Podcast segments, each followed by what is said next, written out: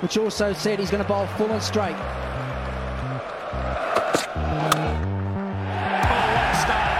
from Crawley.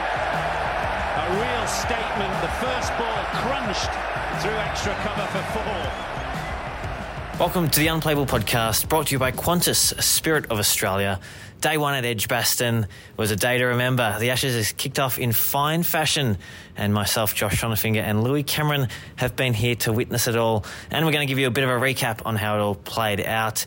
Louis, how about that for day one? How good's Bazball, mate? I'm a convert. I loved it. I love, I love how they play cricket. I love the conversations it forces people to have. I can't remember having that much fun watching a day's Test cricket than uh, maybe ever. It was just fantastic. You know, like the, you think about like big milestone events. I remember going to see Shane Warne as a kid yeah, get his 700th yeah. Test wicket. You remember things like that. But in terms of just entertainment throughout the whole day, it was just awesome. It was so cool. Uh, Australia um, had to. You know, just a, a, apply a completely different strategy to what they normally do. England were, you know, they're, they're nuts. They they bat like absolute maniacs sometimes, but um, gee, it makes for entertaining cricket. And I think both teams kind of walk away thinking yeah. that they had a good day. Yep. Um, it was certainly cricket like we've never watched the Australian Test team play, and there were plenty of talking points, including from the very first ball of the day. Zak Crawley hit uh, Pat Cummins for four. He got 61 and was out on the last ball before lunch. In the end, England finished with eight for 300 sorry, eight for 393 declared. They declared after just 78 overs, which shocked a few people, but other people said, oh, well, we saw that coming. Um, and then Australia had to face four overs at the end of the day, and they su- successfully negotiated it. David Warner and Usman Khawaja getting Australia to none for 14 at the close, and there are a lot of talking points. Where do we begin, Lou? Well, maybe with the declaration, because I know that's probably not the you know the biggest thing of the day, but it was the most surprising part mm. of the mm. day. I mean, it wasn't surprising how England uh, batted. It wasn't even that much of a surprise how Australia uh, strategically approached uh, the day, but we can talk more about that in a little bit. But the declaration I thought was really interesting, and Jonny Bairstow actually got asked in the press conference just before uh, you know, did you know it was coming? And he's like, no, nah, I had no idea. I had to scramble around to get my tape on, had to scramble around to get my pads on. And he said, it's almost better when you, you have no idea something's coming. So Ben Stokes is surprising his own teammates. Should have mentioned in that score wrap up Joe Root, of course.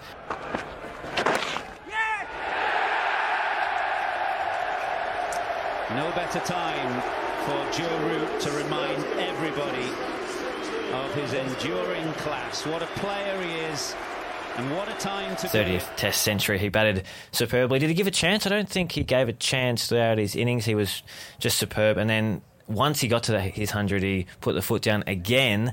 Uh, some big sixes of Nathan Lyon just before that declaration. And a couple of quite jaw dropping sixes off the quick bowlers Scott Boland and Pat Cummins both were reverse ramped by Root for six. It's kind of amazing when you think about how he's fitted into this Bazball phenomenon because he wasn't the problem, right? Like he was going really well before this. He was the one banker that they had. I guess you could say Stuart Broad and Jimmy Anderson probably weren't the problem either, right? So they had a few uh, guys who were doing well in Test cricket. But it seems to have invigorated him even more. And he's gone six Ashes tests without a century before today. He'd scored 12 uh, half centuries in the Ashes without converting right. one of those 50s into 100. So that's a monkey off his back. And he did it without really. It was like a. It was so interesting because it was like watching the same old Joe Root we've seen lots of times. Uh, but I've never seen him make 100 in person. And he just did it kind of so easily. And the way that he still bats like Joe Root, but he kind of is uh, he's emboldened to do yeah. to bat differently. He plays reverse ramp shots off Scott Boland and I think Pat Cummins for six. And when you think about it, it's actually not that risky a shot for him because he knows the Aussie bowlers can hit a six to eight metre length. He knows that they'll probably pitch it there just outside off stump. So even if he misses it, it's probably going to miss the stumps. If they bowl short, it'll just miss him. And if they bowl where he expects them to, he can get it over. The, so it's it's just genius. And uh, I, I loved watching it. And now it's time for our moment of the day, brought to you by Qantas, the Spirit of Australia, official airline of the Australian cricket team and proudly representing Australia on the world stage, flying to more than 95 destinations around the globe. Louis, there are a ton of interesting talking points from today's play, and what's the moment that stood out for you? Well, I mean, the first ball of Ashes series get built up a lot. You know, we know Michael Slater hit a, hit you know that cut shot in what was that the 1994 95 Ashes series. We know what happened with Stephen Harmison in the 2006 07 uh, first ball of that series. We know what happened with Rory Burns. Uh, uh, facing up to Mitchell Stark at the first ball of the last Ashes series. How could we forget? So the moment of the day was Zak Crawley's cover drive through the offside. Uh, Jonny Bairstow uh, kind of described it at the press conference. Uh, look, I think that you can make as much of it as you want. It was slightly different to the last series, wasn't it? Um, when we went over there, which was uh, rather pleasing. Um, but look, like I say, we, we, were literally up there, and yeah, a cover drive of that um, skill and, and, quality was uh, just what the doctor ordered first ball. And the roar of the crowd, most of the 20,000 odd people who got a ticket today were in place for that first ball, and it was just loud as, wasn't it, when it, when that went to the rope? It was so good. And the Aussies got asked a lot about in the lead in and, you know, how they'd react to it after saying it wasn't the most intimidating venue and all you know all of the Tim Paine kind of banter and it's just a great venue for Test cricket. It's great for us covering here. We've got a beautiful view, but uh, I don't think there's a bad view in the house today. Like it's um, it's just an electric place and people love coming to watch Bazball and I think.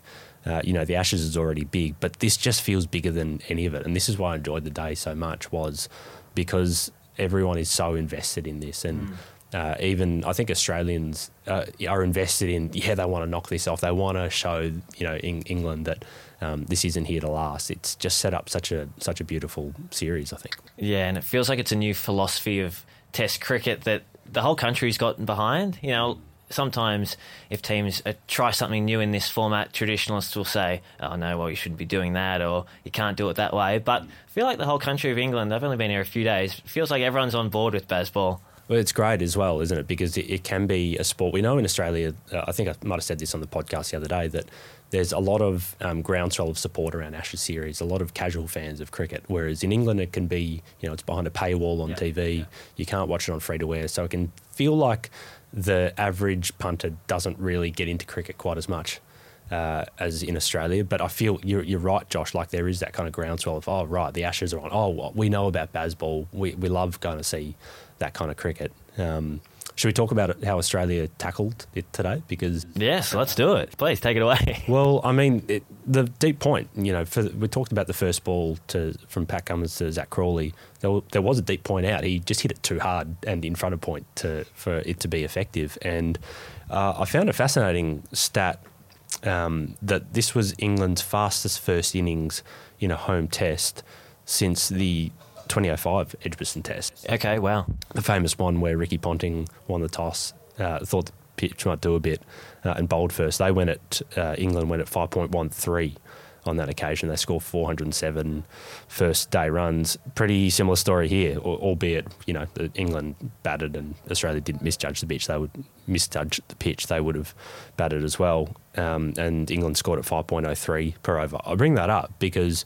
despite all the boundary fielders um, Australia had. They, you know, Nathan Lyon had four or five fielders mm. on on the fence for um, for most of the day. They didn't really stop England's scoring rate. Um, I reckon they would have liked to have kept it a, a little bit lower, maybe just under 4.5. It might not seem like a, a big difference, but I reckon England will be saying we've kind of landed the first punch. We're the ones making the Australians change their tactics for us.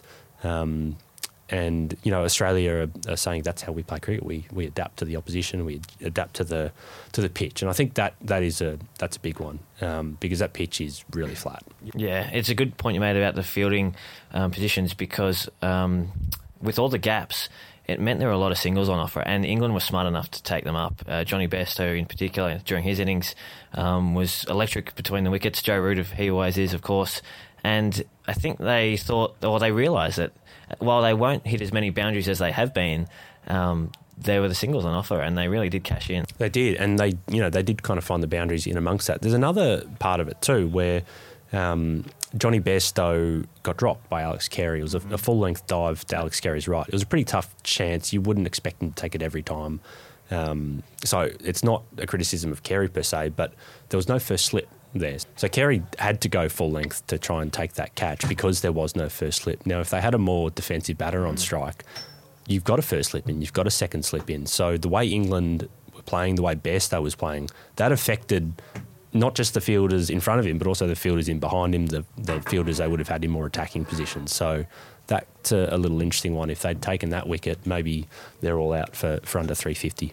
Yeah, and well, while we're on Bairstow, it was his first Test match since that horrific golfing injury, um, which um, there's still a bit of um, uncertainty around, but uh, we won't delve too much into the. Um, I thought I thought it was pretty. Uh, I could kind of see how it happened. Like he, he walked up a tee box. You know, the the edge of a tee box can be quite slanted. Uh, I don't think he played his tee shot. Okay, okay, right.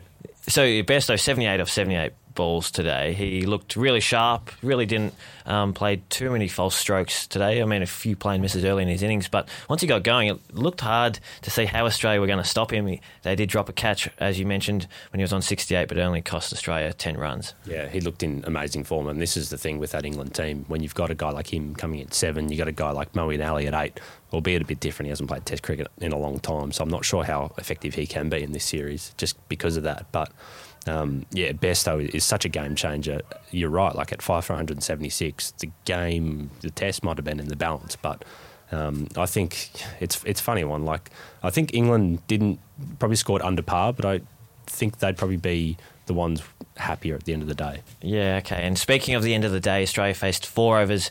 Warner and Khawaja got through. Interestingly, James Anderson did not get the new ball, which was the first time in an English test since 2009. So maybe a bit of a changing of the guard um, in the English pace attack. Yeah, and you'd have to say it was the right decision based on what we saw. Stuart Broad um, bowled nicely at, at, at, David Warner. You know, that was always going to be the matchup. They picked Stuart Broad yeah. because David Warner's in the team. Uh, so that was, he was always going to open from one end, and Ollie Robinson probably looked more threatening, to be honest. And uh, it's interesting. Teams now are going over the wicket to Khawaja, and they're trying to get him reaching outside that off stump, which is how India got him out in both innings of the World Test Championship final. It's how he went out a little bit in the 2019 Ashes as well. So that's one to to keep an eye on. Uh, but you know, it's it's fill your boots time for the Aussie batters. I mean, that pitch is as flat as you're going to get. Their bowlers, you know, one of them's 41, one of them's 36 no disrespect, but you know they're, they're not guys who can bowl 140 k's all day. Um, and even if they could, I'm not sure that would make that much of a difference. And they've got a spinner who hasn't played Test yeah, cricket in a really long time, and an all-rounder whose knee is. Um, if I was Australia, I'd be thinking we can bat once and make 700 and make them sweat in the final innings.